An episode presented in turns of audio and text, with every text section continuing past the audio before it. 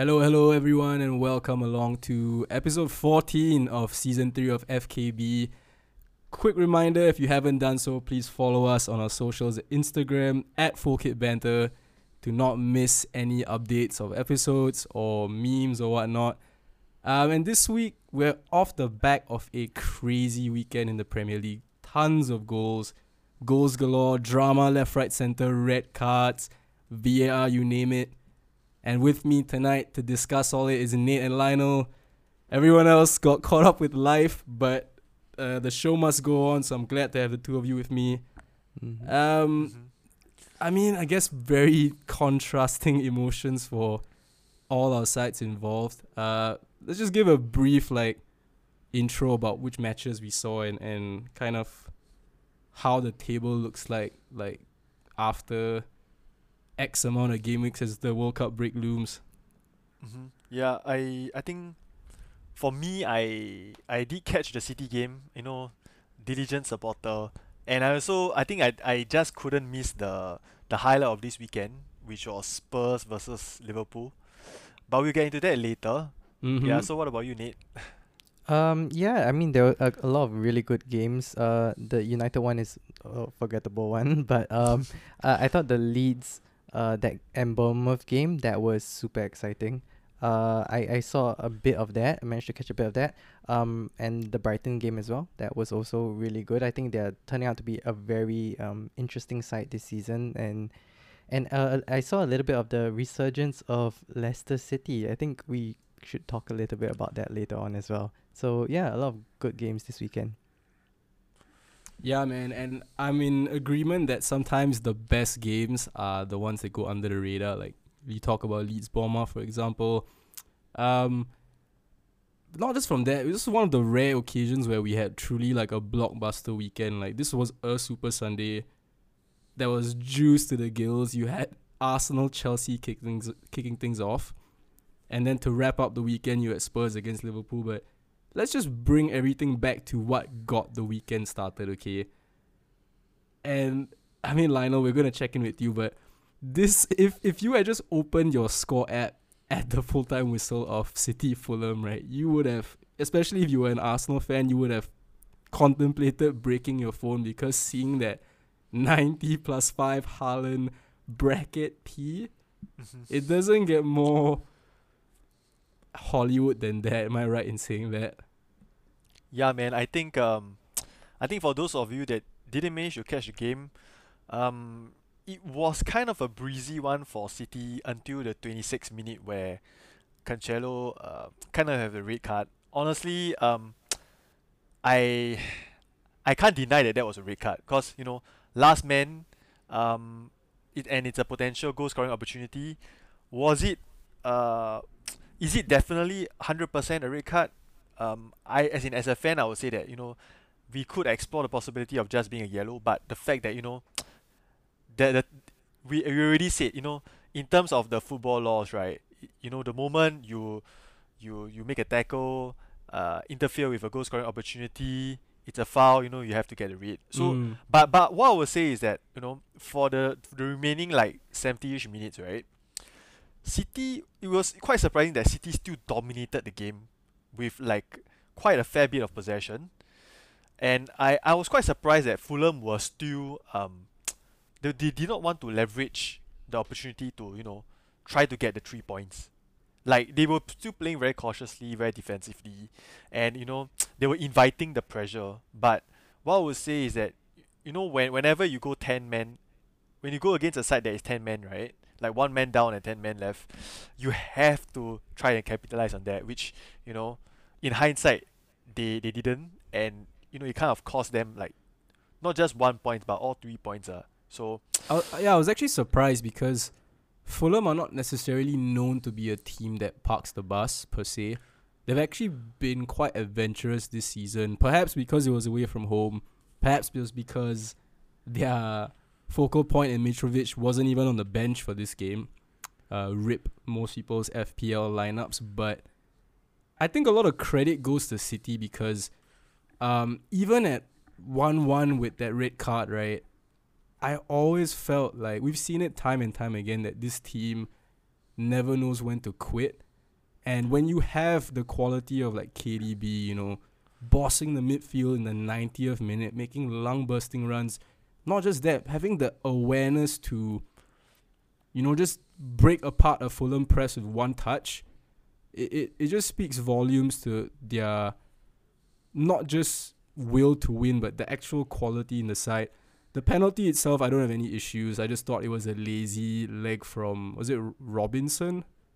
Mm-hmm. Yeah, Robinson. It, it, it when I saw it, I just yelled at my TV because I knew that it was gonna be a penalty, and I can't, I couldn't believe that Fulham, uh, after all that hard work, just ultimately, you know, let it slip to a, like a moment of. I, I don't want to say laziness, but but it like complacency Mm-hmm. and then Leno again with the, you know, if if maybes and buts and Haaland rightfully said, you know, like when he was asked, uh, are you aware that Leno was so close to saving the penalty and Haaland was just like, I don't care because I scored. You know, that's whether how close he got to it is a moot point. Mm-hmm. So, uh, brilliant uh display. Not the one I was expecting. I was fully expecting Fulham to get battered this game. I actually thought City would run out like Three five. Yeah, Yeah, five. Yeah, I no, mean- I, I honestly thought it was gonna be five six. Yeah, because to to be honest, you know, um, personally, I thought City was gonna concede because you know Fulham, right? I think Marco Silva, no matter what team Marco Silva is going up against, right, he always sticks to his philosophy where, you know, they just attack, they just uh go according to the game plan that Marco Silva has, and uh, eventually they'll try to find the goals and try to get the points. But surprisingly, you know, when the lineups came out, um, Mitrovic wasn't in the lineup, so I was like, okay, I think it's gonna be an easy 3 0 game. But um, you know, lo and behold, the universe just doesn't work. Bro, have you have you not learned? only we only non fans can say that. Like, yeah, never your own team. But I mean, any in that first half, I'm I mean talking just from uh, like a like a FPL or like uh if you dabble in like betting and all that, right? All the odds were pointing in City's favor and justifiably so. But seeing the penalty given, seeing the Cancelo red card, you're just like, oh my god, what is going on? And we had just seen Liverpool lose to Leeds at home like the week before, so Mhm. perhaps a shock was on the cards. But I think the way City took control of the game really sets them apart from like the rest of the league. You, we saw it last week against Leicester, very different game, but similar levels of frustration. Mhm. Um, so I'm I'm as like that win this weekend was as impressive as you know like a 5 0 or 6 0 hiding. It's just different ways to win and we're gonna get to their closest competitors later in the in the episode, but what a marker to to to kick the weekend off and um puts them in good stead lah, I should say. They they're really looking like a well oiled machine and they haven't even hit maximum gear. I don't know if you like agree with that sentiment, but I think they still have so much to offer. Mm-hmm. But what but what I would say is that um, you know, I think the question last week I brought up was, you know, many people asked me that, you know, how how does uh, Julian Alvarez play? And for those of us that uh watch the game, right, you know, although unfortunately he was taken off after the first 45 for Haaland, right, who you know, uh contributed greatly. Was it that early? penalty. I Yeah, thought he came off. I, yeah, I think. Yeah, I- I- Around 55 Oh, I'm thinking. minutes. I'm thinking it's of a- the Leicester game. Sorry, yeah, I'm he's thinking of around the Leicester fif- game. I think it's around the fiftieth minute. Yeah. Oh, oh, it says here sixty-four. But Mm. but you know, in the in the sixty-four minutes that he was playing, right, he he's someone that looks very tenacious. Like he looks very hungry to score, and when he takes shots, right, it's very he looks very confident of where he shoots. Like he doesn't care. He doesn't care more about the placing, but he cares more about the power. So if you notice that whenever Alvarez shoots, right, it's always central. he just top. it. Yeah, Yeah. I, I think I saw the same exact thing in the game against um I think it was Sevilla or Dortmund. I can't remember, but Mhm, same thing. mhm. He go he goes for sheer power lah, which is quite interesting. You know, I'm not sure whether Leno could have done better, but uh, I think the shot from him was was pretty good. So um, he looks like someone that has quite uh, a lot of potential. So I'm definitely stoked to see more of him in action. And um, you know, I I think uh, it's undeniable that the man of the match was De Bruyne. Like Mm. bro. he looks, easy. yeah, man. I I mean, mean, the easiest spell of the match vote yeah, he, ever, he, dude. he looks like he's in.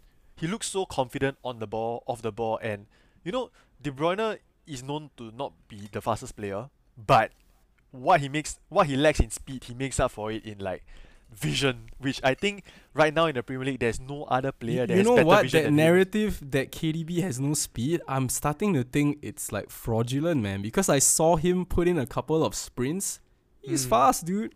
And he's Yeah. I fast mean- with the ball. Ma- man's not like Mbappe rapid, but Oh, he's yeah. his stamina is. I think we saw it this game. It Mm-hmm. was like unrivaled. He probably I don't know the stat, but he looked like he covered every blade of grass on that pitch twice. He was running like Mhm. nuts. Yeah, and and, And thing it's not not just just that. him, right? Yeah, Yeah. yeah, exactly. I I think everyone put in a shift and you, having to run that much and running at that intensity at 90 minutes with 11 men is tough enough. Mhm. And still putting in But the to ball. do it with like 10, I Yeah. I don't know, man. That's I just wish like I don't know if you guys heard the Van Dijk interview with Gary Neville, the overlap. yes.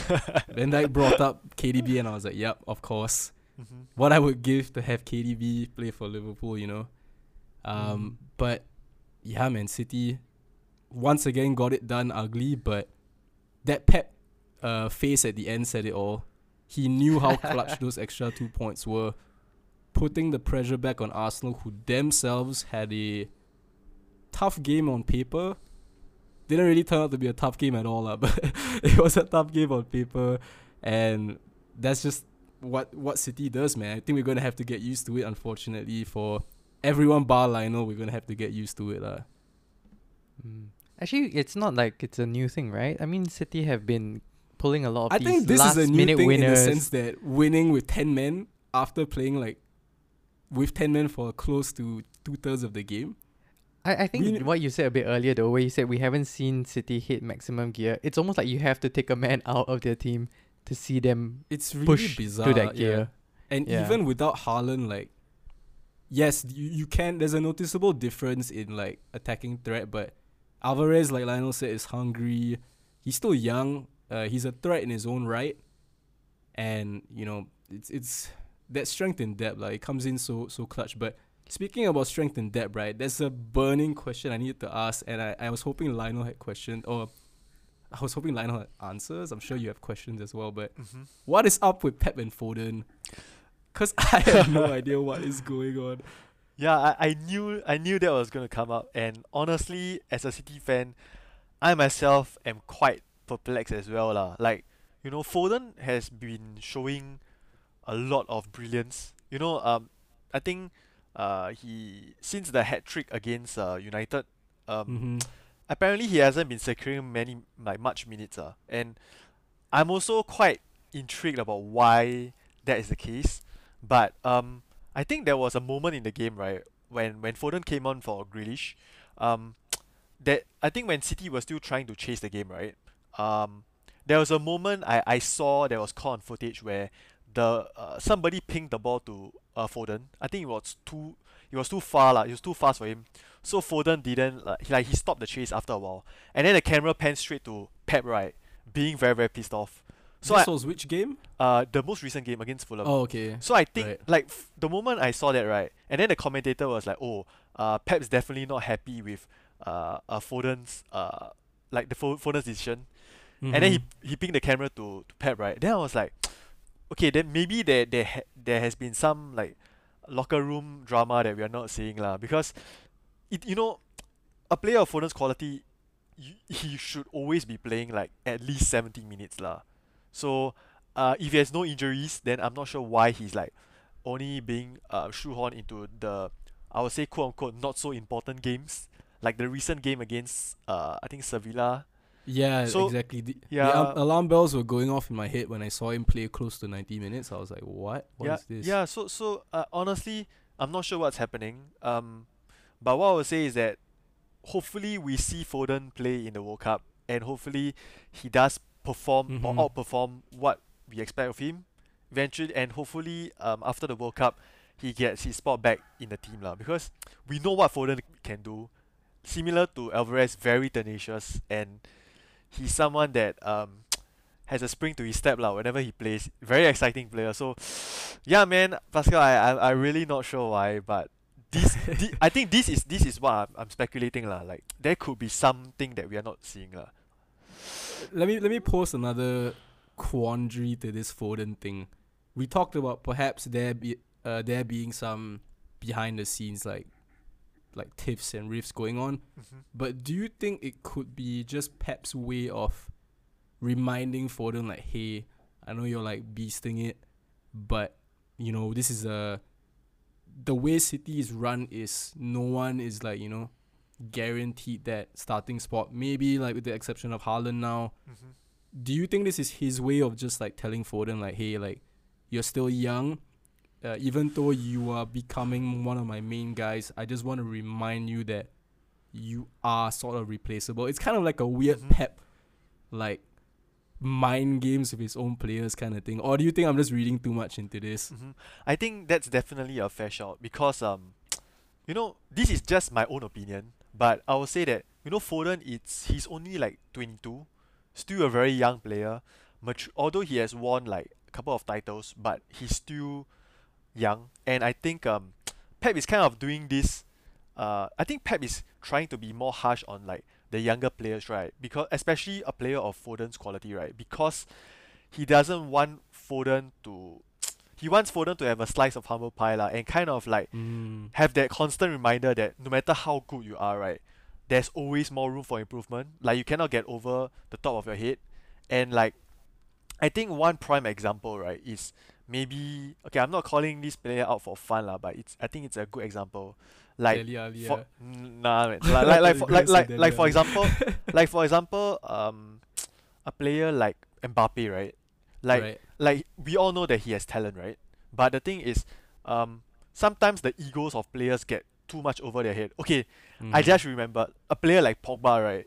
He's Mhm. he's a player that has too much ego. He thinks that he's too he's bigger than the club, and like he doesn't want to pull pull his weight. So I think because Foden does have that tendency, right? that, tendency. A So I bit, I, yeah. I, I I feel that you know Pep is trying to make sure that you know Foden is kept in check. So you know it's kind of like a tough love from the dad to the son, but it, it Yup. but he but it's all all in like it's all in good. it's it's uh, more to yeah. show like this is how much I rate you, so I'm doing this Yeah. so that you don't peak too early in yeah, a way. yeah, it's kind of like you know how Asian parents scold you and, and forbid you from doing stuff, but they'll be like, Pep's an Asian parent. you will, it's like you, it's like you will, you will thank me later, that kind of thing.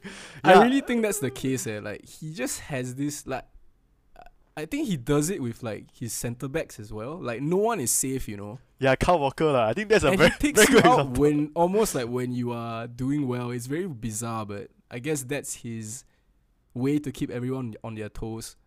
on their toes, but also the pep roulette is also a functional tool because like if you keep anybody off the pitch, like on the bench too long, they may feel like they should just move on. right? Yeah. Right. So he just Yeah, kind of yeah, yeah. goes like, okay, you play three games. I don't care how good you are. The next three you're sitting out, and someone else is gonna come in just so that everyone gets gets uh, kind it's of like really time. fascinating, actually.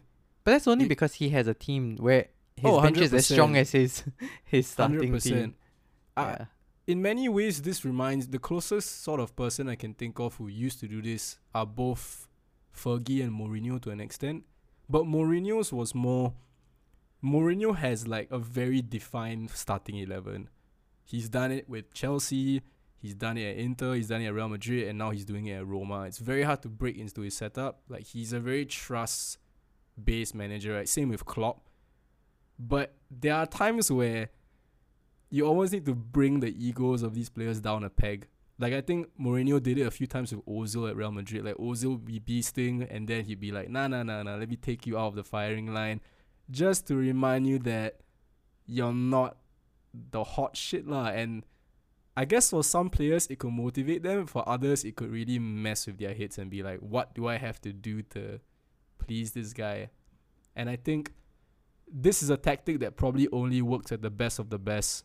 Because if let's say you're James Maddison, right, and Brendan Rodgers tells you, hey, like you're playing really well, but uh, it's time that I bench you for a bit. He's just gonna go, bruh, what?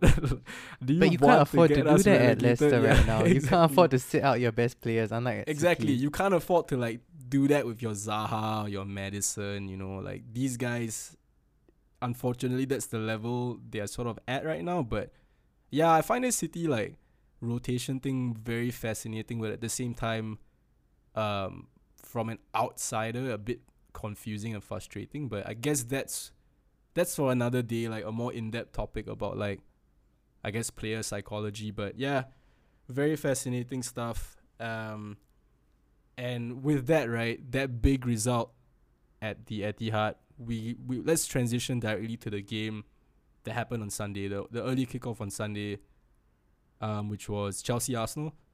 A bit more hype this week surrounding it. Uh, I think Chelsea Arsenal is always a fixture that, you know, gets the tempers and flares going. I guess because there's there's quite a strong rivalry there, but for some reason this time like Chelsea this is the first time actually that's incorrect. Chelsea have had a really torrid record against Arsenal of late. I think it's the they haven't won in the last 5 whereas their their their their record against Man United was draws all the way, right? But I think against Arsenal of late, they've just not beaten them home or away. I think the last big victory was Europa League final, and then maybe they won one more game in the league. But I don't know if you guys saw the game. It was um, a mixture of Arsenal looking like. I think this was in many ways their coming out party. Like they've not won anything yet. Like let's let's not get it twisted. But the manner in which they won, the manner in which they played, was very telling. And this was their first away win against the big boys, so they can't be like rivals can't use the excuse that they were just winning at, at the Emirates, right? But um what are your some of your thoughts on Arsenal first and we can get into Chelsea in a bit. Yeah, I, I did I did have a chat with my bro because unfortunately I didn't manage to catch the game, but I think Who has been MIA for a while. yeah, yeah, but yeah, but Where but- you at? yeah, but but I think he did like I did ask him like what was his opinion of the game. Then he just Yeah. told me in one in one simple sentence. He he he said um uh it's it's a full on display of two teams that are at different stages of progress. I think that Mhm. kind of like very well summarizes the game because honestly um Arsenal are flying at the moment and Chelsea are just you know um Meandering. bring, bringing bring, being brought being brought They back are, to they are in lah. transition, guys. In transition transition. FC. yeah so um honestly I mean I didn't manage to watch the game but Right. um I mean my, my bro was like uh he was like yeah like um he, he he kind of accepted the fact that you know I think running away with a point uh would be uh more than enough because quote unquote they are still a team in transition. So yeah that that's difficult though like um because the risk right if chelsea don't make top four this year could be i'm not gonna say catastrophic but the domino effect would set them back even more like maybe another two three years. So they're gonna be in transition even more. Um but And they're just I not wanna really used to that, are they? They're not yeah, really I, I just to- think it's a co- like I want to use the the Arsenal Chelsea fixture from last season. This was the second game of the campaign. This was Lukaku's debut, if you remember correctly. And just seeing the fortunes like completely turn. Like, yes, this Arsenal team or the Arsenal team that played uh, Chelsea last season was one that was patched together. Like, I think we had Pablo Mari and Rob Holding in center of defense. Um, and it's just it's just night and day. And Chelsea was still coming off like their European Champions League, like vi- the not European Champions League, UEFA Champions League victory. So it's just crazy to me how things have changed so much in just like little over a year. And this Chelsea team, like when I looked at it, it, it we've talked about Reece James many times on FKB and they are just not a very good team. They can't play like this wingback system without Reece James. There's no one else that can play his role. I think Chilwell is a big miss as well, but he's proving to be a bit of a liability when it comes to staying fit, as harsh as that may sound. I thought Mm. Cucurella, the big money signing, was absolutely taken to the cleaners by Saka. Um, and that's why I keep saying football, man. The narrative changes so quickly in a year, and when you look at Chelsea, right, their attacking options, they had Kai Havertz, who once again I'm going to say hasn't convinced me. Um, and he's known to be a big game player, right, but was nowhere to be found in this big game. Um, Sterling as well has not kicked on, and I don't want to blame Sterling squarely for this because he's had to deal with two managers. Potter's not the one who brought him in, and he's being played in like a different position every week it seems. So Sterling, I feel like yes, he should be doing a lot better, but I'm going to give him a bit more time and give Potter a bit more time to figure it out because right now it just doesn't seem like Graham Potter knows what he wants. And yes, you have to experiment, but unfortunately for Chelsea and him, he's forced to experiment while the season has already begun. And I think that's with that defeat now Chelsea are winless in the league in four. Um, and they are only what two points above Liverpool, who everyone and myself included have said have had a horrendous season so far, right? But when you look at the points gap, it's really it puts a lot of things into perspective. So um, I know I wanted to talk about Arsenal first, but we ended up talking about Chelsea anyway. Um, yeah, Chelsea are a bit of a mixed bag now, and it doesn't get any easier. They play a very informed Newcastle next week before the World Cup break. And when you see like the key signings like Koulibaly on the bench, right, it's a bit. If I was a Chelsea fan, I'd be a bit worried because then that shows me that the new signings that we've bought in this transition phase aren't really like key personnel that Potter is relying on. Yeah, I but that's know. because he didn't he didn't bring them in, right?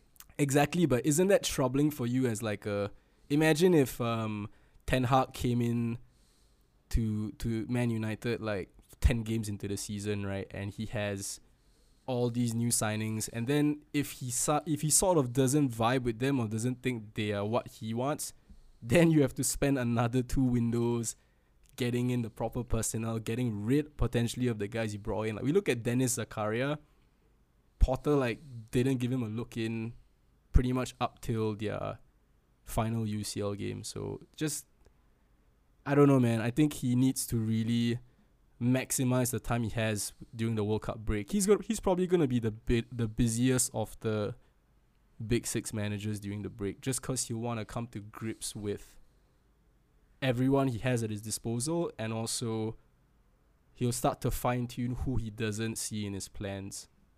At the same time, I think he also needs to find a system. You know, like it, it's looking like his current system is not really fitting the Chelsea players. So it's either the players kind of force themselves to adapt to what the coach wants, which is always the most preferred choice. But you have to also look at the actual people you have right now, right? So you have to play to their strengths sometimes. And I think he he's kind of forcing like we've we've said it a couple times, right? Having Sterling playing on at his right wing back, that's a bit weird and it's just not really playing to the strengths of Sterling, which we definitely want to see much higher up the pitch and and taking on players uh in like the wing position. So having him play a little bit of a defensive role and tracking back has never been in Sterling's game, I feel. So For sure. in that case, um, yeah, I think that's that's one of the things. But it's it's also it comes down to individuals. Also, I I feel like a lot of them have just started. They're just underperforming individually as well. Like I'm not a big fan of Ruben Loftus Cheek, but you know, I still don't know what he does, man. Like, but the fact that Tuchel and now Graham Potter seem to he's a bit of a with him. utility man. I feel, but Yeah, but he doesn't have like any Mm. specific skill sets that are very desirable. Besides, like okay, Mhm. he's tall. Yeah, he's like Bit of he can win balls, right? so Yeah. sort of yeah. No, he and his remind- passing is not too bad. You know, he remind, he remind me he reminds me of um Wan Bissaka in United. Like he's, he's kind of like a very traditional kind of like a uh player. But honestly, I feel that Loftus Cheek suits the um, he suits playing as I think that time I did see him as like playing as a one of the three uh centre backs in a back five. He did pretty well because I, I would say of his size, he's a pretty tall guy, very strong guy. But in midfield, he looks like he looks like a ghost man. Like he doesn't really know how to navigate the midfield. And I think um, I would say that Chelsea also they kind of okay apart from Potter having to still find who his best his best eleven are. I kind of have to say that um, on paper, right, Chelsea's midfield is kind of like in the same situation as Liverpool's midfield. Um, hon- honestly, I feel that Liverpool's midfield individually they are really uh, some of them are really good, like Thiago. But I would say that for Chelsea's yeah, Thiago was shit against Spurs, bro. yeah, but but, but I would say that Yeah. individually the quality of the players in the midfield, I would say that Liverpool have better quality. But Mhm. for Chelsea's case, it's like their their midfielders are ever since they they lost Kante to like you know age right, they never really Basket. yeah they never really found someone who who could you know be that linchpin in I mean, midfield. he's so hard to replace. He's so so hard to replace, but yeah, um, man. yeah, they, they they this also boils down to like them having what three managers in the span of like what three and a half seasons. So you like every time like a player seems to get comfortable with the new system, like in Lampard's case, he got capped, and then Tuchel comes in, and then Tuchel has like what six games into the season or maybe even less, and he's gone. So whatever was worked on in like the summer is out the window. Mhm. It's it's just like a constant. We, I mean, we joke about the transition thing, but it's literally becoming like just a cop out. It's it's and it's it's not it's not the fault of any of the Chelsea players. It's just the way like you know with the Abramovich having to like sell the club they, and with the transfer ban a couple years ago, they just feel like in a perpetual state of fixing things. And when you know your three big money like attackers, Havertz, Werner, and Lukaku come in, right? Those three are supposed to be the players that really you don't you don't expect them to stay for like a year or like a year and a half and bounce. Like these are guys you want to build your team around, but it's not worked out for any of them. Werner's left, Lukaku's left, and Havertz still is lacks the consistency and much of that is down to like I guess managers just not really knowing how to get the best out of him. And yeah, man, when it comes to Chelsea, I think um, this is actually going to be a rare occasion where I, I try to defend them and make sense of it because I think a lot has been made about Liverpool's injury problems, right? Like Liverpool losing Jota and Diaz and our midfield being splintered throughout the season, our centre backs being injured. But Chelsea, right? I, I pointed to this earlier. Losing Chilwell and Reece James, big, big misses. Um, there are questions over how many games Thiago Silva can play consistently. Same can be said for Azpilicueta. Kante is a big, big uh, miss for them. And when you look further up the field, right, you have the likes of Ziyech and Pulisic who are very much, you know, constantly being talked about in in in um capacity where they're going to leave the club.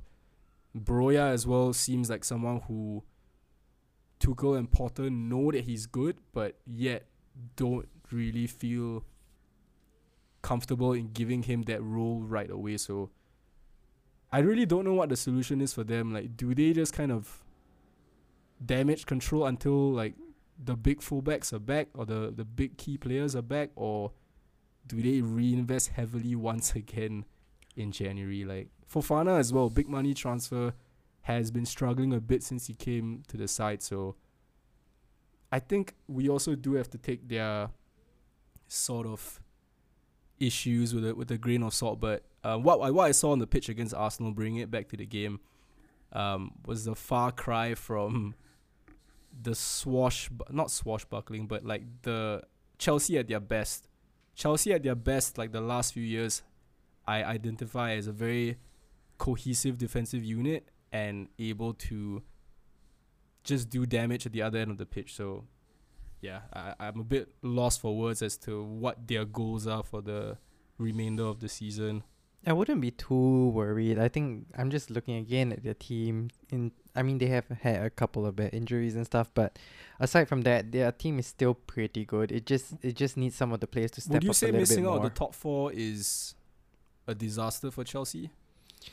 Um, it's just it's yeah, it has to be because they're just so not used to being out of the top four, and no one expected them to. For so for them to be out of it would be, um, I think unexpected. And and if that's the case, then I, don't think it would be good lah. They did spend considerable money, not just in this window, but in previous windows, like you mentioned. So with all that kind of yeah, it didn't work out, but that's still just because they've had bad investments in terms of into players like um they didn't handle the situations well and stuff like that. So in that kind of scenario um Chelsea really can't afford to.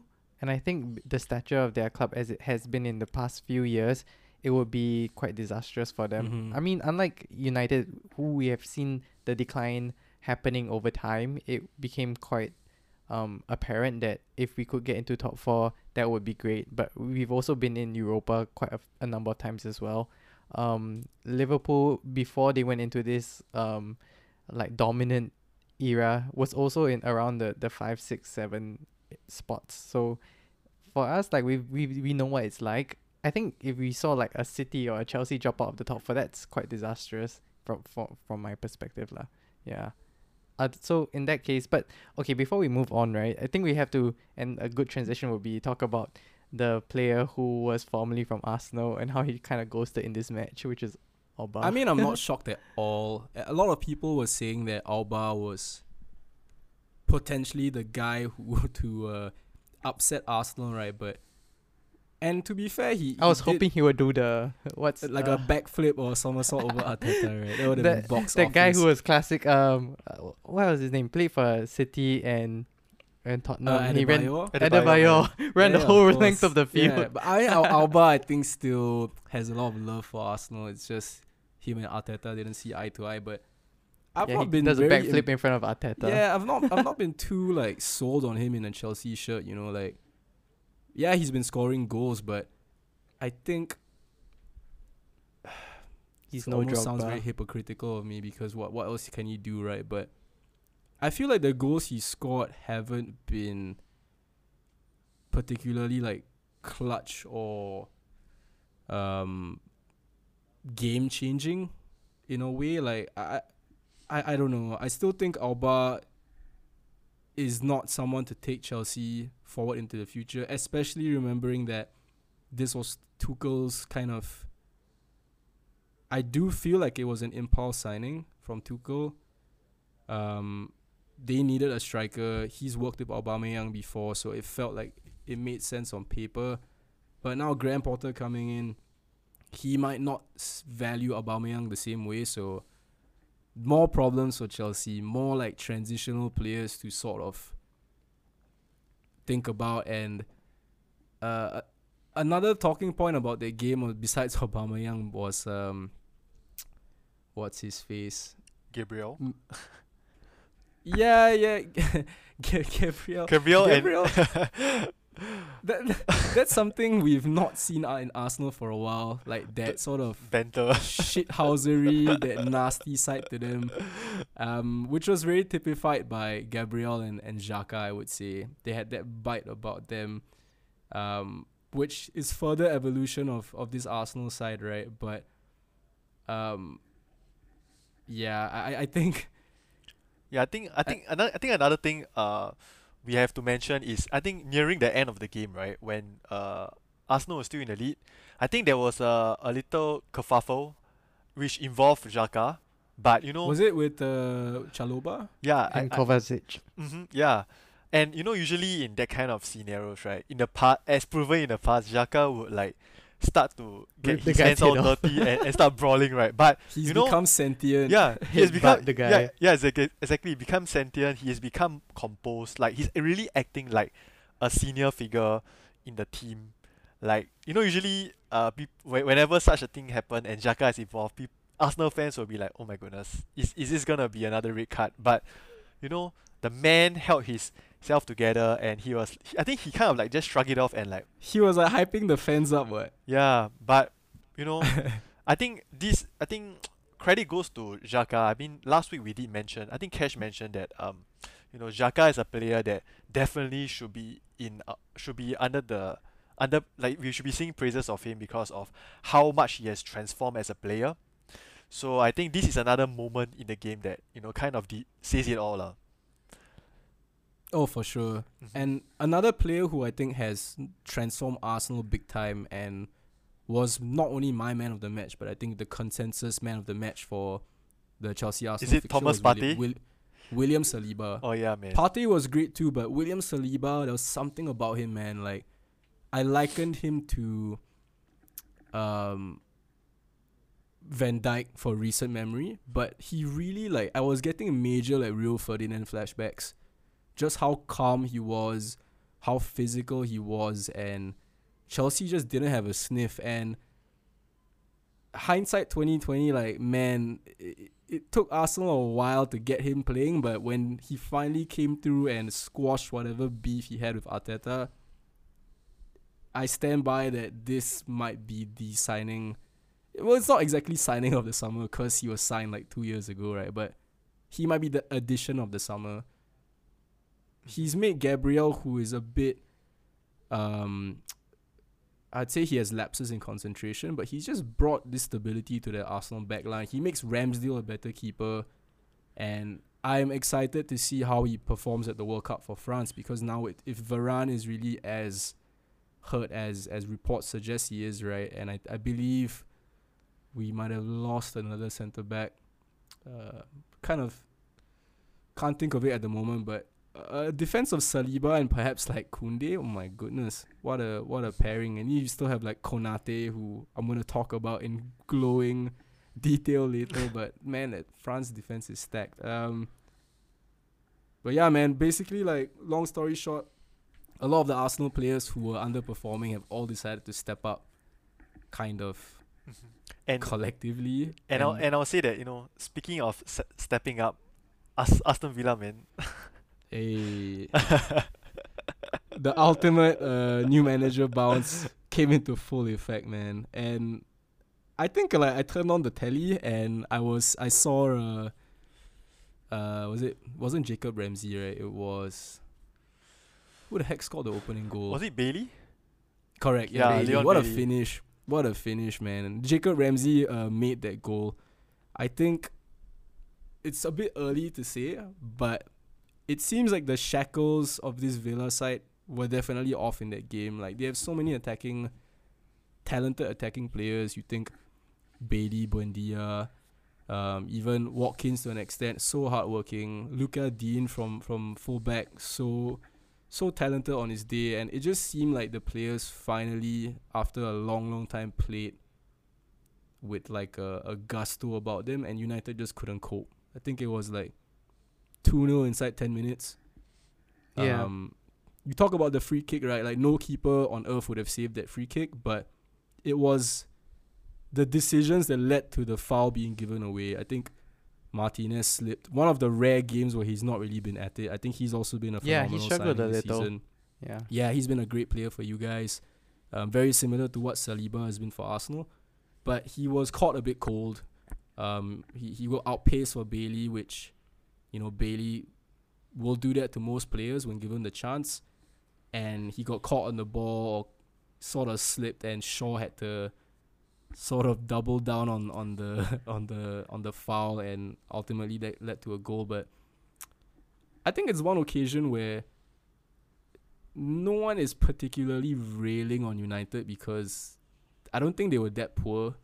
I just think they were outfought by a a Villa side riding like a a high you would never believe. Manager bounce. Mm-hmm. It's not just that. It's it's like almost like I don't know what Emery told him in the in like the back, but he he just it's almost like he waved a, a magic wand and suddenly all their like stressors had had just come undone.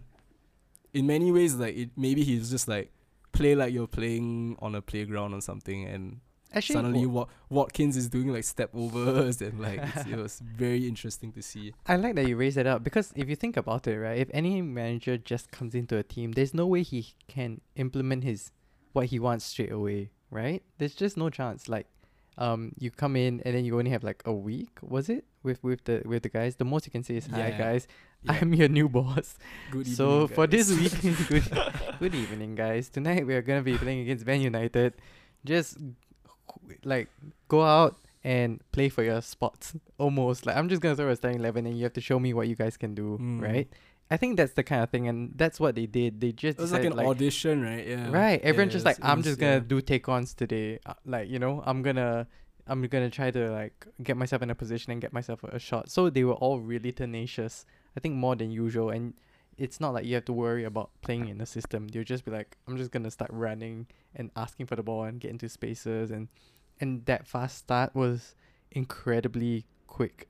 I think if anything, right, that has just made me realize that as a manager you should always just ask your team to hit the ground running from the start. Just like go out and blitz. catch, try and catch more teams cold, right? Right. Like United team couldn't even I feel like their legs weren't even warmed up. And when Bailey was sprinting, it's just like I haven't even done a, a sprint yet and now I have to try to catch this guy. Impossible. Mhm. Yeah. And then a couple more attacks and your team is still kind of getting haven't really found their shape yet. And then you're two nil down within like ten minutes. It's it's immediately it's like, oh, now I have to fight back. And I, I think And the, the- timing of the goals in this game was so crucial because um that that the goal you guys pulled back, right? The own Right. goal was really out of nothing, but I always maintain, man, you don't shoot, you don't score. So credit to Luke Shaw for that. But then after like halftime team talk, you think Villa might be a bit wobbly because, you know, all those doubts might start creeping back into their heads, but and let's try to hold on to this one nil lead. Exactly. So and that's another credit to um Unai Emery again because he probably just said, guys, like, all right, uh, unfortunate goal to concede, but we've been on top this half. Let's go out and, and continue where we left off. And the game was pretty much done, uh, like three or four minutes into the second half because Yeah, Villa they just like blitz them again. they blitzed them again. Correct. They they called United cold again.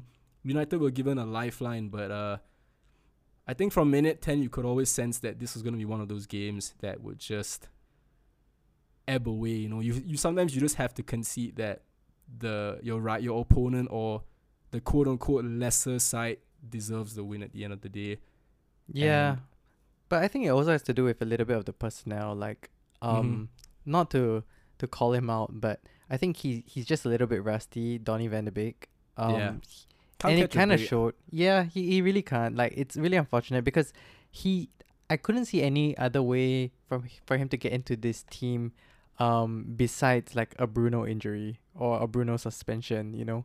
And that was what happened and so because of the suspension from the previous uh, I think he got like enough yellow cards and stuff. He um yeah, the the boss uh Ten Hag to- decided to pick him in front of like the usual like Fred or McTominay. And so he was given his chance, but after looking at that performance and just feeling like I think he hasn't played in with in this role enough, he feels kind of lost. He was kind of he wasn't Mm. being able to dictate which is what you wanted. Like which is what Bruno kind of does. Yes, he has his his off games a lot, but that's Bruno. He will be like in out of position, but once he gets on the ball, you know he's he tries to start things, and we didn't really have that. The game felt very labored for United. Um, you did have like Eriksen on the ball, but he was like just moving it around. I felt like we weren't very dangerous. And I think the stat was that we barely even got a shot in the second half. Not even talking about like shots on target. I don't think. I think maybe at most we had like one, uh, like shot. So Maybe it was a bit of the hangover from the Real Sociedad game, you know, like not an easy fixture to play. Um, I know you guys shuffled the pack, but what what was your decision, or what was not your decision? What was your thoughts on like Garnacho starting his first Prem game? I, Oh, I was yeah. a bit surprised by that call. I know you scored, but I don't know about that one, man. um, Antony's out injured for a Mhm. while. Um, I Too much spinning.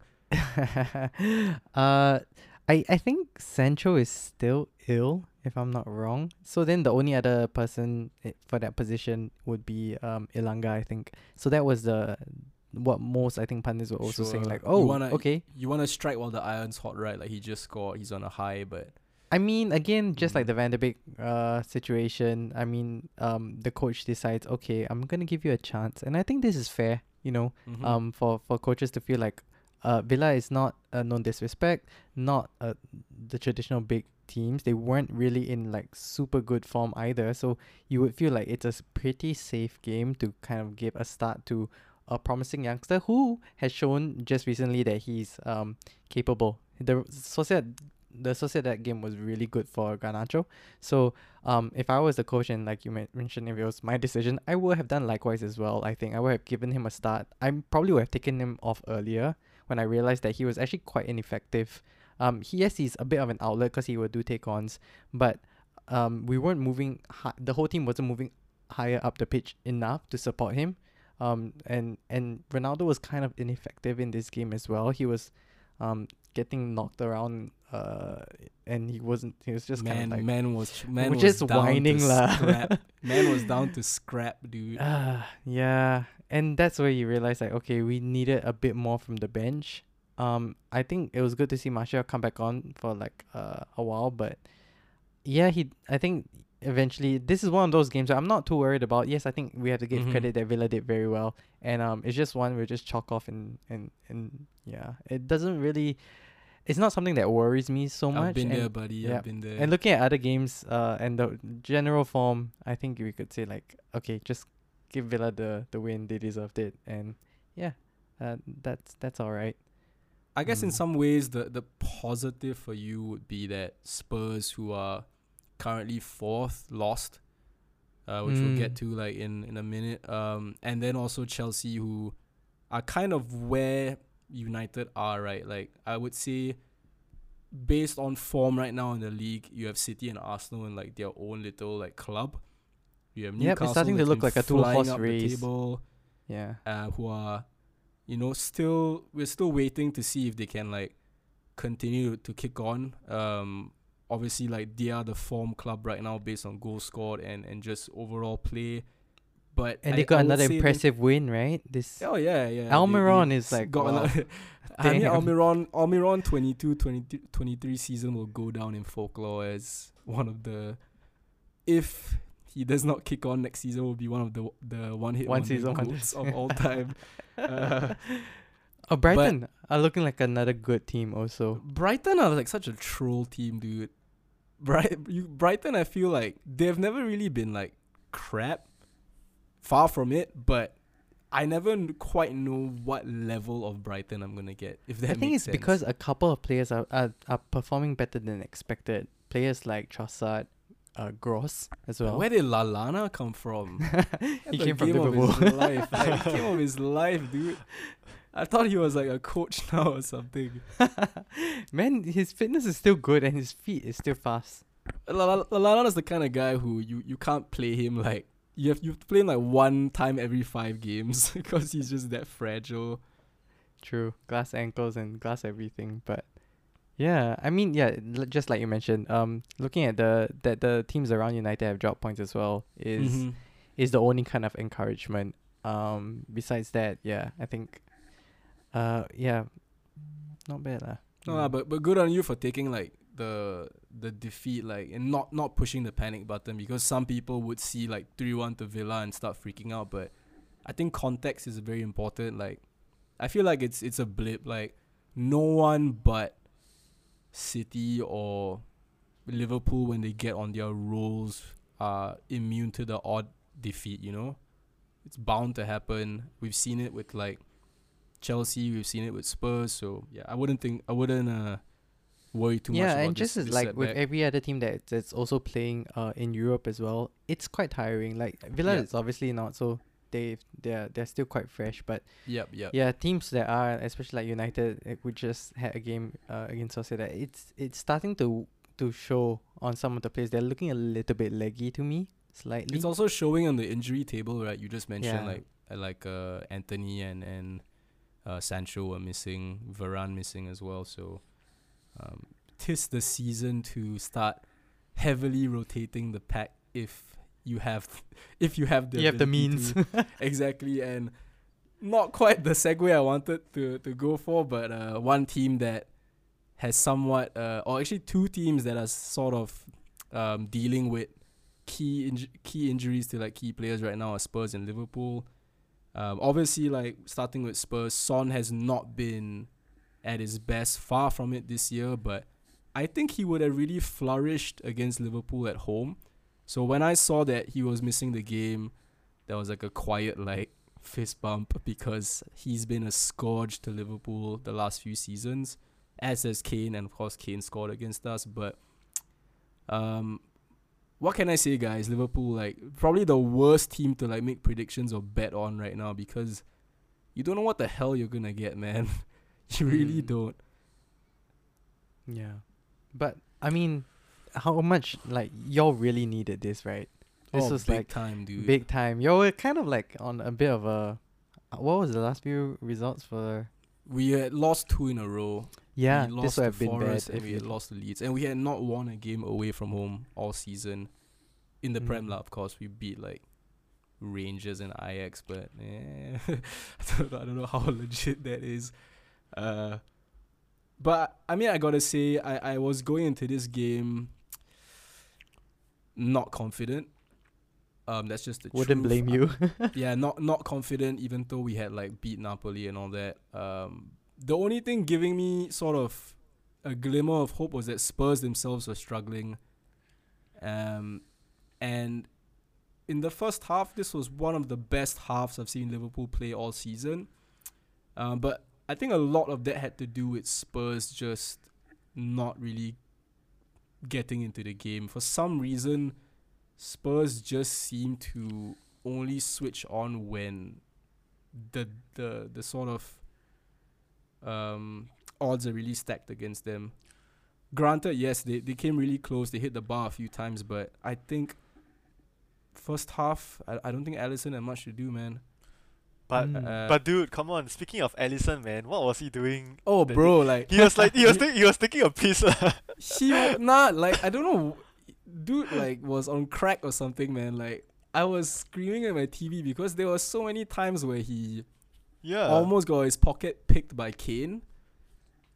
I'm I'm just like how what is going on like how the last thing we need right now is to like get another nonsense goal like against Leeds so yeah, he was yeah I'm, I'm with you not Yeah, his best game but yeah, he was- fortunately he, he was- wasn't punished he was trying to be cheeky, and he's it's not just a one-off thing. I think it happened like oh dude twice he, or he was very shaky yeah he was very shaky this game and a lot of it was avoidable Mhm. Like I saw like half the thing, half the issues Liverpool had in this game were, were caused were our own like doing. Um, you even talk about the Cancelo like red card and penalty, right? Like Mhm. there was a couple of times Trent got very Yeah. lucky, very lucky boy. You even texted me about it. I think my my response was initially I didn't think it was, but after looking at the replays, I was like, man, he got away with that one. And he did it again.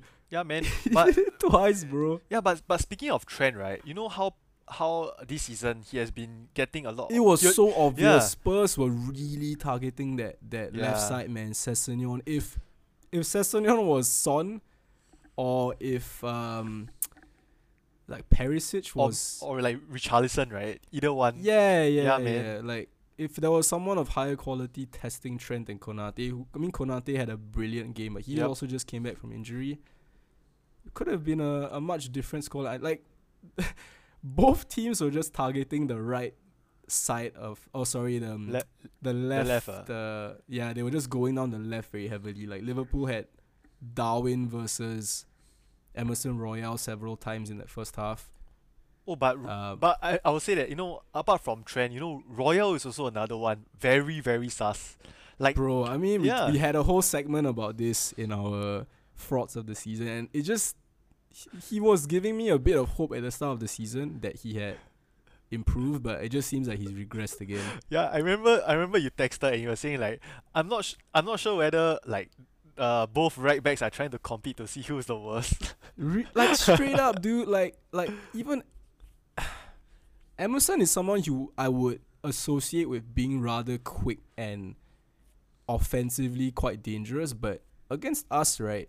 He just was getting out. Okay, Nunez is rapid, like, but he was getting like wrecked by Nunez and um Salah whenever he drifted out. Robertson as well was like more adventurous because he knew that um Royal was there for the taking. mm-hmm. And then some of the crossing from Emerson was just Whoa, like, that was so poor, man. Yeah, I bro, I, I like, know exactly what you're talking blasting it to like Rosette. about. Yeah. like like at, like some moments in time, I I saw Eric Dier trying to do Royal's job. Like that was how like poorly Emerson Royal was playing. I don't know if he comes back after this. Eh, like because Spurs have Matt Doherty, right, who himself isn't you know that solid of a attacking or defensive option, but Emerson really showed a lot of deficiencies in that game, man, and there's a reason why he got hooked off after like 60 65 minutes which i'm honestly like that that should have happened a lot earlier in my opinion. But uh yeah man it was really a, a game chock full of mistakes. Both sides were very nervy. Um a lot of very basic errors and a lot of them went unpunished fortunately. So Yeah, it was a bizarre game but one that i'm just glad we got the three points and got the hell out of like london because on another day like it could have so easily um gone very horribly for us Yeah, but I like I kind of like what you said about you know Spurs only like getting into the game or or like starting their game at like the 45th minute. Like yeah I think Spurs Spurs I think a lot of uh I, I do see a lot of uh feedback from the fans on social media. They are slightly unhappy with Conte's how Conte plays the game because like Spurs seems to only get into gear after the the the second half starts. Like another thing is like you know what's with Spurs' formation, man? It's like a eight-one-one. Like whenever like whenever I see Harry Kane like um Harry Kane charging forward, right? I only I, I don't see anyone else around him apart from Perisic who is trying, but we know that Perisic is not like a a centre forward, right? So it it's kind of it's kind of sad to see how Spurs are doing at the moment because they have it's like a toothless team lah. It's like a toothless team who are trying to just find Kane at the end at the end of um like a cross. i mean or it says a lot when one of their top scorers is Højbjerg, man who's like Actually, just Højbjerg's the- cracking the- long shots But Yeah, he's Hoi- also been one of the few who's who's pushed up, like to try to support the attack. I think. But besides what does him, that sort of it. say about their shape? If you're like holding slash box to box is the one who is Mhm. feeding off all the scraps from like Kane, you know, like Yeah, man. But but I think Pascal can agree that the moment I think the, the, the moment that changed the game was when they brought on Kulusevski. bro. when I saw him warming up, I instantly knew like this is a danger man. And within like literally like a minute or two minutes, he was already. He, I think he gave the assist for Kane's goal. mm-hmm. Um. Yeah, at at two one, I was like very worried because up till that point, it was all Spurs. I don't think Liverpool. I think Liverpool had maybe one one good chance in the second half. Uh, apart from that, it was all half chances. A lot of really dumb decision making, like um. Like I, I, I really like Nunez cause he's like a firecracker. He's like this wild card, but some of his decision making is really like, I I don't understand, bro. He's like, Yeah, I think I think I, I, think I you cannot actually- explain it. yeah. eh, Like there was one we laughed about was he was at the byline, right? Mhm. He had he had uh, Emerson and Dier, Dier, right, in yeah. front of him. I know that Dier is not the quickest guy in the world, but you're asking a lot of yourself to beat two players, get to the byline and still take a shot, which is exactly what Darwin did. So he's either extremely confident or just extremely like dumb. Yeah, but I think you know I'm still um, on the fence. yeah, you know the game that I was watching, right? I think Gary Neville was I'm not sure you, you had the same game on, but Gary Neville was the commentator and he said something that is very true. Like he said that Nunez was still raw and Oh yeah, Uh, yeah, and and like Yeah. he doesn't know when to to shoot, when to pass. Okay, but all the time now he's just shooting lah. So he doesn't really know when is the time to pass.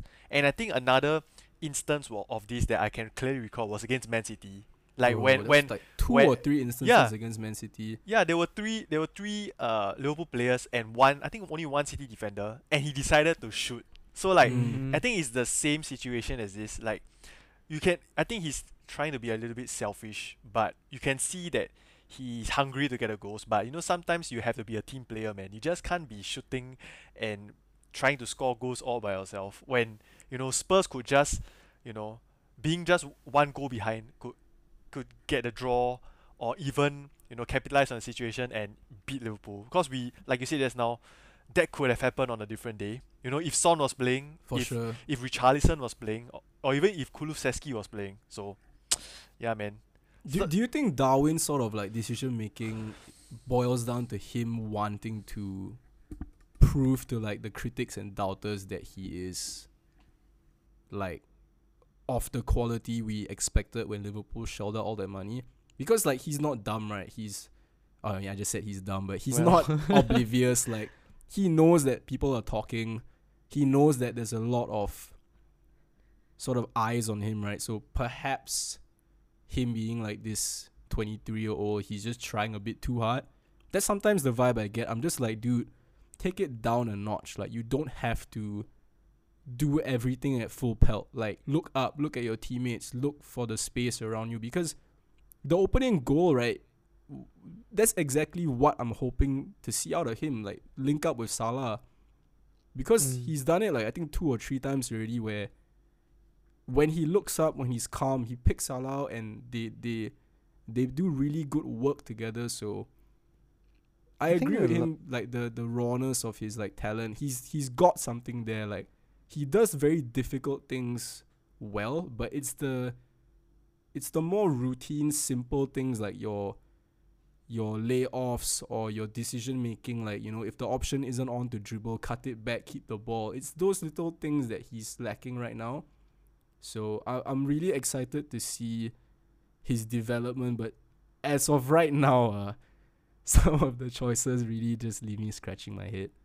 I'm just wondering why he doesn't want to to become a bit more like Firmino. And I think the idea behind this is that um it could be I don't know who's talking to him, but it could be the fact that people are really telling him like we don't want you to become like Firmino. You know, we want you to be a goal scorer and people are comparing him to Haaland.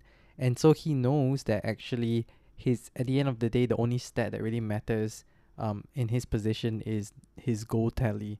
So with that being the case, it could really be a, um the situation where he feels like even though there is the option to lay it off to Mhm. someone in a better position, he needs to go for goal if he feels like he has any sort of chance to score. Because at the end of the day, if he gets like a lot of assists but no goals, he may feel that um people may just not rate him as a striker. He may not 100% I, I really think that's weighing on him but that's when it's important for someone like Klopp to you know remind him that just be a team player, right? not just not just just be a team player, but remind him of his strengths, remind him that he has faith in him. Like you know, like you don't need to like prove anything to all the fans right now. Like all I want you to do is grow as a player, get on the same wavelength. Because when you have Salah on your team, right? I mean, this guy has bailed us out so many times, and I know like there's a lot of talk about him taking it easy after the contract, which I think is kind of horseshit lah. Like Salah is just a perfectionist, right? Sometimes to his own detriment, but I think when you have a focal point like Salah, like use him, let him score the goals. Like I'm not telling Darwin to like not score because he has, it's in his DNA, it's in his blood to like be a, a poacher and, and want to score goals, right? But he has to think of the big picture, like develop your game, become more of an all round player because there's there's no need for us to have two like focal points right now. Like yes, there will be a time when Nunez's aerial threat and, and more directness or his his um physicality will be more like of use than Salah, but right now Salah is in good goal scoring form.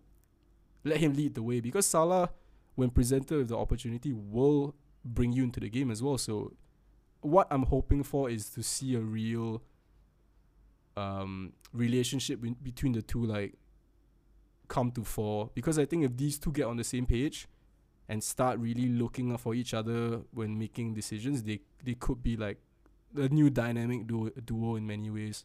I think that's where it has affected you guys a lot because I was starting to see that partnership happen with Diaz. Like Nunez and Diaz was was starting to form this really good partnership before Diaz got injured. Um and I think that's what has affected them a lot because he was quite reliant. Like Diaz we know that he can cut in and shoot. Um Mhm. but he also tends to have this really good habit of trying to look out for uh, the people in the box. And if you're looking for someone in the box, Nunez is the obvious target. He's got the height, he's got the ability, um, and he's got a pretty good touch. So he's. I think there were a couple times where their link up play was really good, and that's where I feel like now it's just about um trying to like nurture that same kind of relationship but with other players. And the one Build that the I'm was hoping right? Exactly, and there are some players that I was I was also like hoping that we'll see more, of, but I think I think I'm not sure what's the situation with like Jota, but I was thinking someone like him Mm. would be a very good fit because he has that ability to get into the spaces and then um if he creates the space then he can always lay the ball off for someone who is uh in in the box, which is where Nunez finds himself quite a lot of times. So yeah, I just I don't know really what happened to to Jota. He's just not really in the pecking order, or he's oh no, injured? Jota Jota got a bad injury against City. Oh, okay. Yeah, so it's been frustrating for Jota. Like he came back after a long layoff, played I think yeah, I said long lay. Uh, he came back after a long layoff. Um, had like two games. I think one was against Rangers where he got like three assists, and then the City game where he, I thought he had a really good game, but unfortunately, like I think the last minute he pulled up, um, with like a like a muscle injury, so he's out of the World Cup as well. Oh, that's bad. Yeah, so that's why I was like losing Diaz and Jota back to back was such a blow. But um, the silver lining is that I do kind of like Darwin on that left, um, with Firmino and Salah. So um, we do we do only have one game left. So against Southampton, I fully expect us to line up with the the three of them again, and hopefully Darwin shows not just me but the rest of the Liverpool fans that he is capable of using that talent he has, which we've seen, but also add another dimension to it and not just be like this brain dead volley merchant, you know? Like, just look up, really. If I was Klopp, I would just tell Darwin, just look up. And suddenly you have like a world of alternatives. Like Robertson and him, I think could be good. Robertson looks like he's coming back to his best. Um, and and Salah, you know, when he's on song, uh, you always have a chance. But uh, I think Lionel, you wanted to mention Mhm. something about Salah. Yeah, I, I think as much as we are kind of uh, putting Darwin Nunez under the microscope, I think we have to acknowledge that Salah is getting back his form. Um, you know, when, when I saw the game, um, Salah's goals, right? Uh, both goals they looked really good. Like especially the first goal, when he just did a light touch so to volley the yeah, ball he, and he shoot made it it look so easy, but Yeah, that, man. That, that skill, man, not easy at all. Yeah, man, Lor- Loris was like rooted to the spot. Yeah. And I think the second goal, I think apart from you know Dier's brain fart, I would say that you can see that Salah is really on the tip of his toe, um, sniffing out the any opportunity that comes his way. Mhm. And you know, when I think when the ball comes to, uh, when it comes to a one-on-one situation, right? You know, most keepers would fear to go against Mo Salah because he is that clinical, and you know he didn't he didn't prove the the fans wrong lah for for both for both scenarios. Like you can tell that he's getting very confident. It's just that um, Liverpool now needs to find the players who can deliver the, the service to him. Like you know, previous in previous seasons he had- he had like Trent, but now Mhm. you know Trent is not looking at his best. So um, I think Trent now is a bit more concerned with his defensive duties. yeah, Which I mean, he's still don't get me wrong, he's still having like a a poor go of it, but I think he's been instructed to not push up as far ahead. Like most of Trent's good work against Spurs were the long diagonals Mhm. about from about the halfway line. Um so in a way they've nerfed Trent a little bit, but in many ways they've nerfed him to you like you sacrifice one thing to preserve another, right? And yeah, I I think Salah I, I completely agree with you. First few games he was really like not effective, too far on the wi- uh on the right.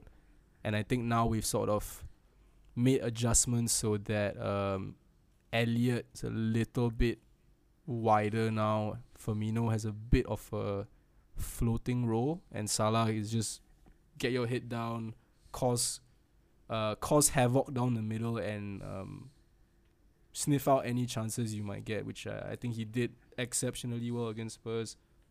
Mhm. Um, with that, right? With that, uh, more more big news happened this week. Apart from the busy weekend we had, we got the Champions League draw as well.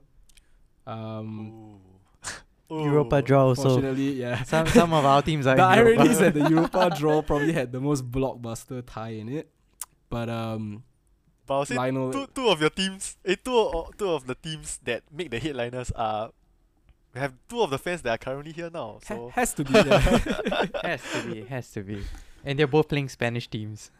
oh, Bruh, man. But uh, yeah, I guess I'll go first. Um, I watched the draw live, so when I oh knew yeah, you were texting us that. Yeah, Li- for that. Liverpool could only get Real Madrid, Bayern Munich, Porto, or Benfica, right? So when I saw that um, Benfica got picked already, I was just like, oh god, it's gonna be Bayern or Real Madrid.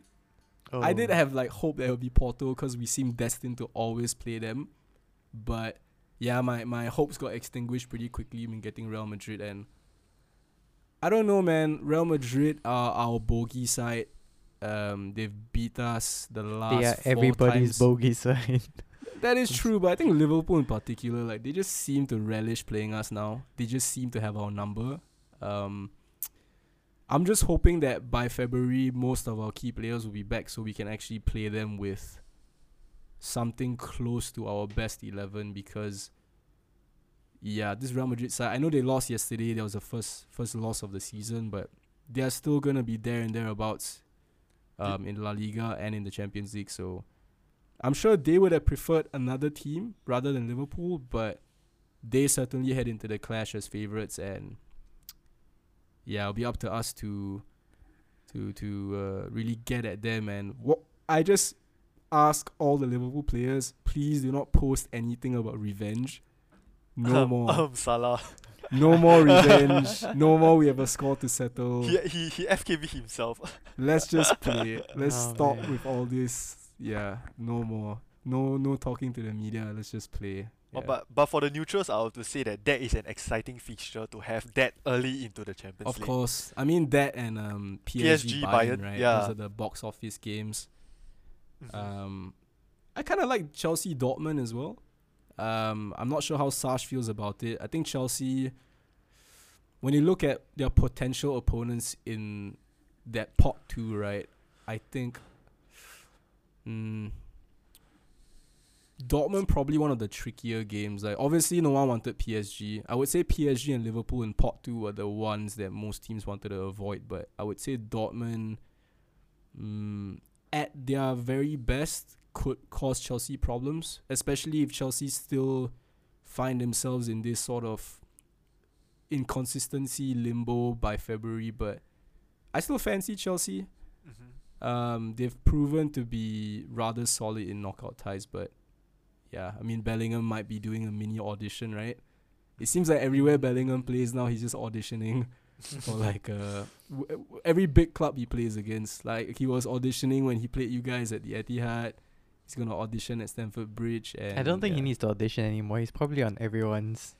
Oh, uh, for sure. Watch list. sure. Yeah. Maybe not Yeah. audition. Audition's the wrong word. It's more like a like the the clubs have to pitch their their projects to him. Reverse auditions. yeah, man. What what about yourself? I, I know that um City being in pot one couldn't get Liverpool. Um so I guess for you guys the biggest threat was PSG as well. Um but Mhm. I would I would imagine you're pretty content with Leipzig, right?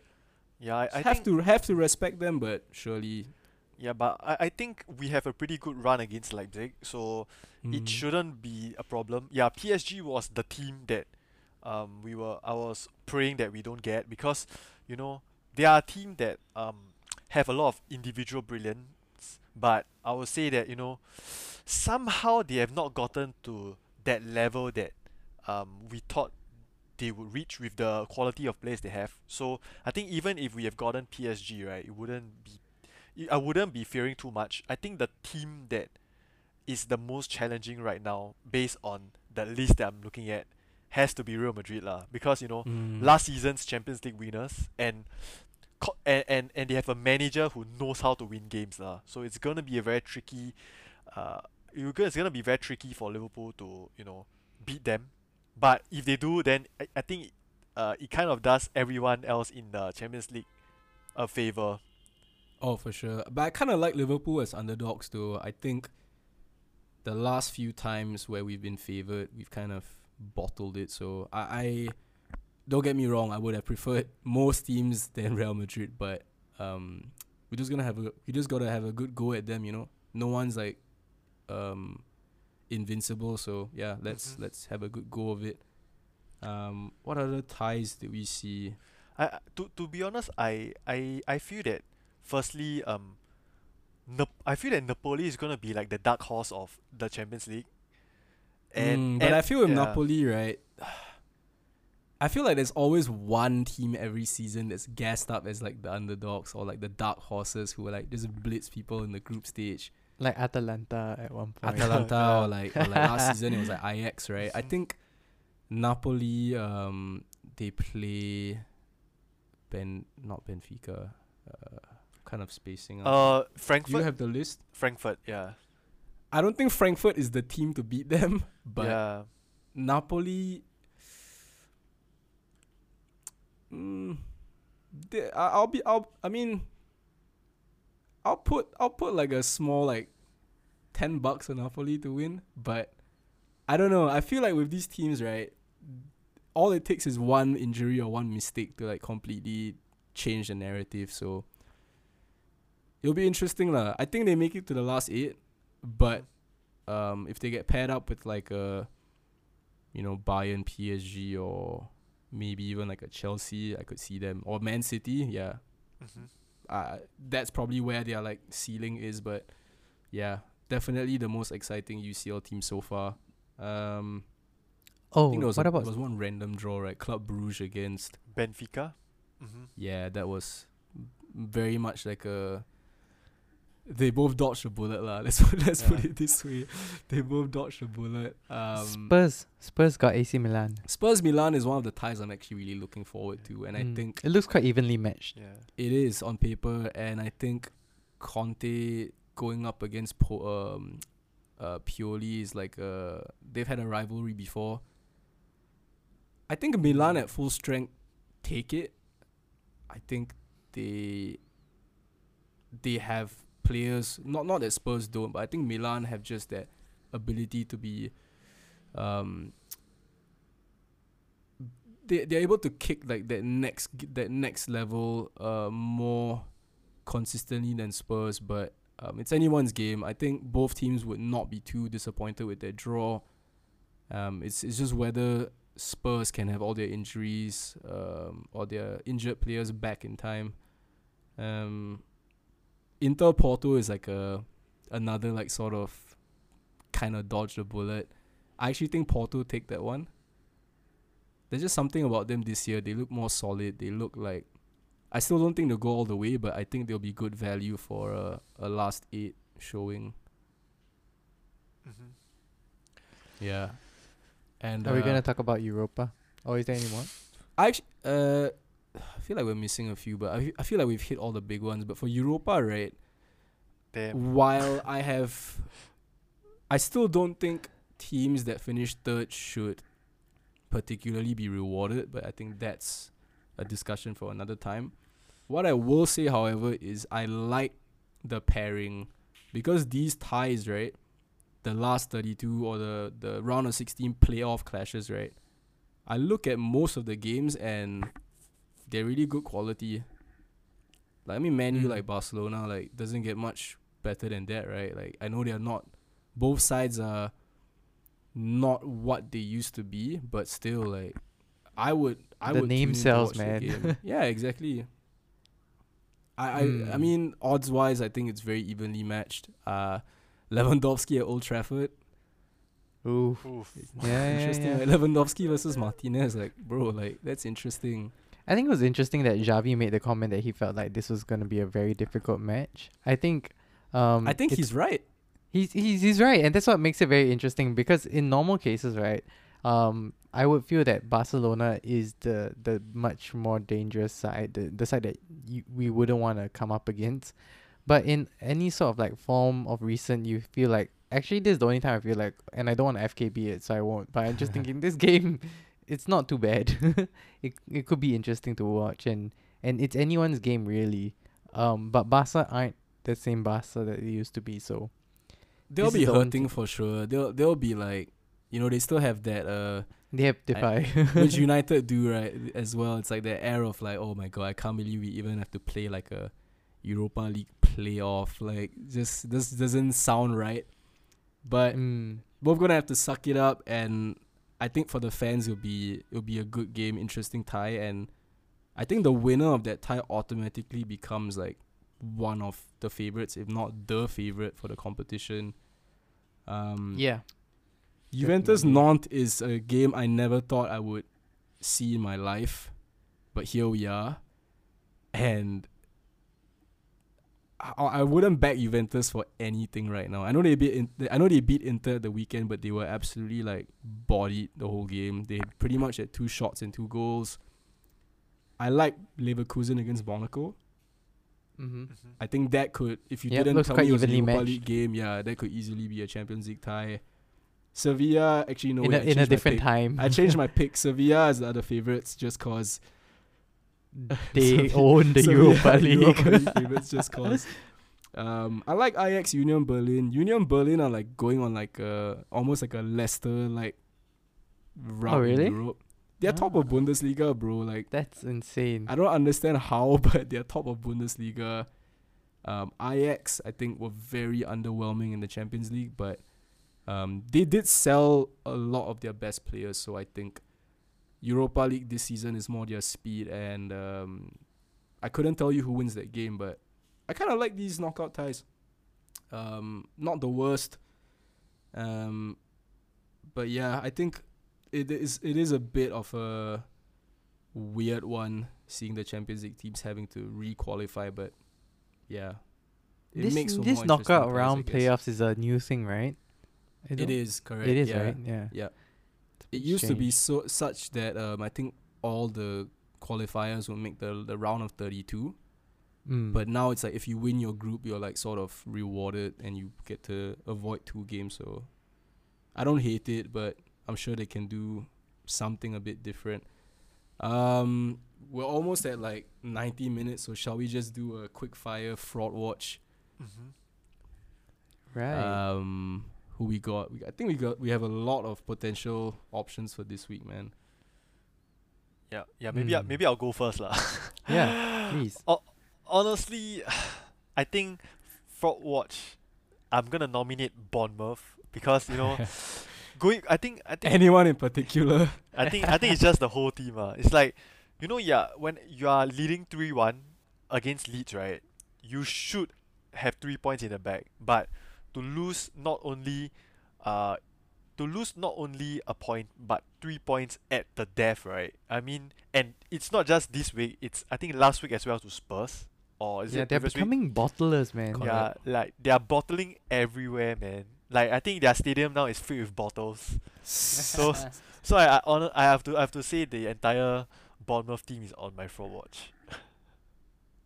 Yeah, they can't catch a break right now, and um, I think I don't think it gets much easier for them. But yeah, they they they, they and this would like crush their confidence because now in their back of their minds they're like, even with a two goal cushion, you know, they're always like, um, vulnerable, right? Uh, Nate, do you have a a fraud watch nominee ready? Uh, I'm gonna go with a reverse, and I'm gonna go boss watch. I'm Mm. gonna actually give some props to a team that has been in the gulags for us for a while, and that's Leicester City. Nice. Um, Mhm. I feel like I, I caught a little bit of that game against Everton, and I feel like just looking at their overall play, they are starting to, to look a lot more like their old self. Um, the thing about Leicester, which is, it's like I don't really know what was really missing. Um, maybe a bit of a killer instinct, but um, in this game especially, um, Maddison looks really sharp. He's starting to really look like their stand-up player. I think he has been for a, a while, but um, he's really kind of uh, the guy who makes their team tick at the moment. And um, and yeah, we have to give a shout out to Ma- that, man that is Yuri for life to, Yeah, to, to he wants to go to the World. Cup. Yeah. he's like he's he's playing out of his skin. yeah. Um, that Tielemans uh Dude is just in a competition with himself to like score goal of the season. exactly the goal of the season competition. Tielemans. Um, he's also someone who's probably playing for a contract, right? Because his contract with Leicester is up. I don't think he plans on renewing. So we talked Yeah, about the Bellingham audition, right? This is his like he's just trying to create a highlight reel. It's like who wants to uh to buy a banger? It's like you know how you apply for jobs, especially in like media, you have to send like portfolio, right? Yo, his is, like, show reel, man. He's It's just yeah, like he's watch this. He's just sending like highlights, bro. Like like thirty like what to sixty second highlight clips of his, him just like leathering like goals. But yeah, good yeah, he I only he only scores bangers. Oh, That's the 100%. Tielemans thing. Even the last week against City, right? He almost scored. He almost added to the highlight reel. I think he'll he'll still edit in lah. He'll just edit uh, edit out like Ederson like hitting it, so it looks like he went in. Um, good shout. Honestly, like I had our spot for choice this week. There were a lot of options. You had Southampton, of course, getting wrecked by Newcastle. You had West Ham giving up a late goal to somehow lose to Palace at home. Uh, I think West Ham are miles off it this season. Um, United a bit harsh, but I could have put in like Ronaldo for just being a little whiny biatch. um, Wolves just can't can't keep a clean sheet, can't see games out. I think I, I don't have an exact stat, but I think Wolves probably have the most number of goals conceded in like the last five minutes of any side in the league. I'll have to like do a double check on that, but How how do you feel about Hasenhüttl? The sack. I d- no, like before the sack, but just as him a as a, like person, I'm sure he's not a as, lovely guy. as, Yeah. as as a manager. Do you actually think that he's actually been a bit of a fraud? Like he's his I teams have been know has be been honest. beaten quite badly Mm, multiple mm. times. You know, Southampton they've Yeah. been whacked. Like what was it? The Well, I think any nil- side or any manager who oversees two nine nils is already like it's No, tough, but- right? Like no, to have that on your CV. No, but you, I but, mean- but but could you actually say that you know? I think there are some people who defend Hasenhüttl and say that the club is not actually backing him to get the players he wants, so he has For to sure. he for has sure. to I mean, for he has sure, to they- make do they with the don't quality buy, of yeah. players, right?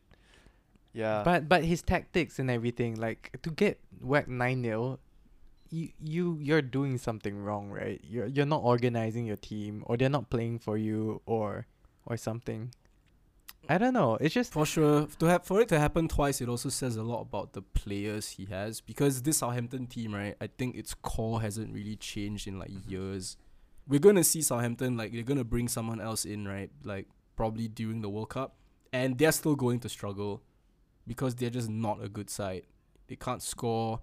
They're not particularly adept at defending. To be fair, they haven't gotten trounced too much. I think this season their biggest defeats were to Spurs and Newcastle.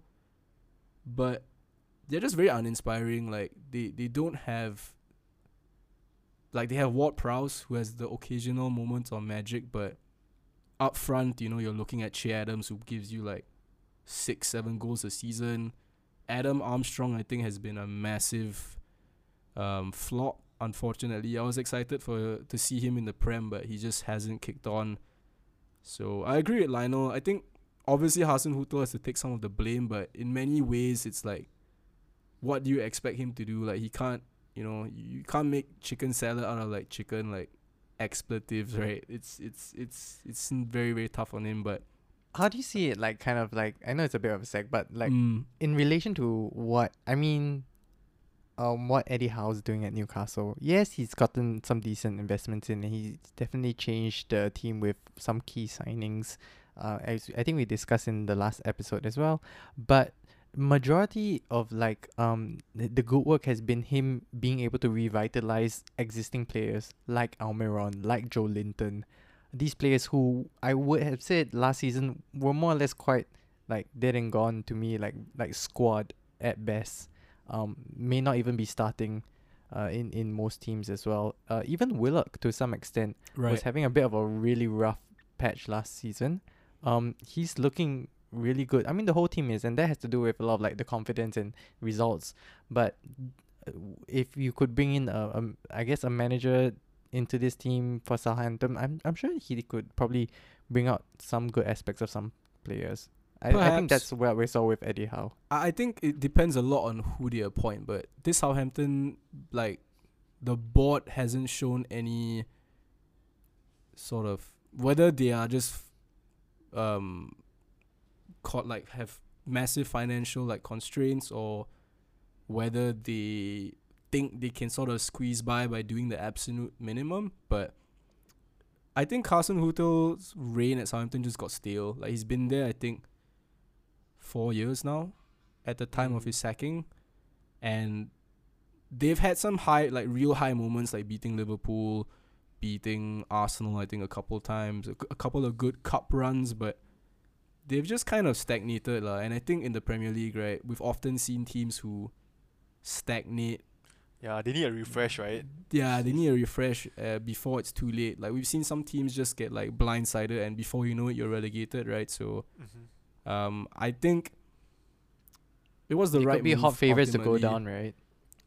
At this point. I, think they're in trouble. Like they, they need something to change and quick, and changing things up before the the, The World Cup will be The World Cup necessary. break, yeah, I think I think it had to be done, and in many ways, doing it before a Liverpool game away, like it gives them a shot because Liverpool, as we've seen, can beat anyone but can also lose to anyone. So I was saying Lionel before recording this, like, I wouldn't be shocked if they beat us at, at Anfield. So, um, which is absurd to say, but yeah, sucks to to see another casualty. I think there've been like four already.